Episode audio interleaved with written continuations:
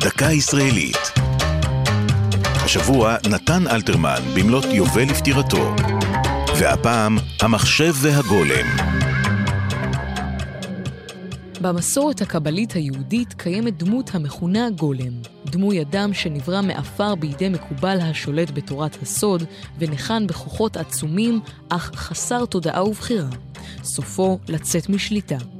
ב-1965, כאשר עולם המחשוב בארץ היה עדיין בחיתוליו, הצביע אלתרמן על אפשרות של גלגול מודרני לגולם, המחשב.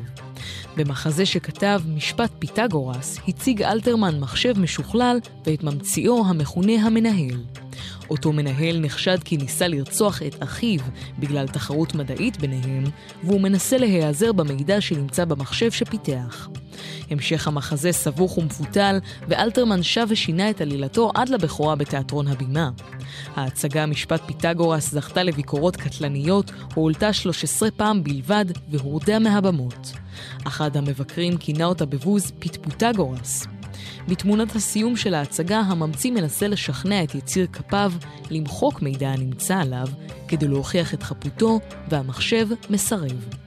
הממציא נאלץ להרוס אותו ממש כפי שנאלצו המקובלים בסיפורים, להשיב לעפר את הגולם שקם על יוצרו.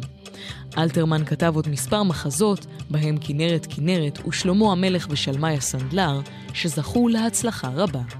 זו הייתה הדקה הישראלית על אלתרמן והמחשב והגולם.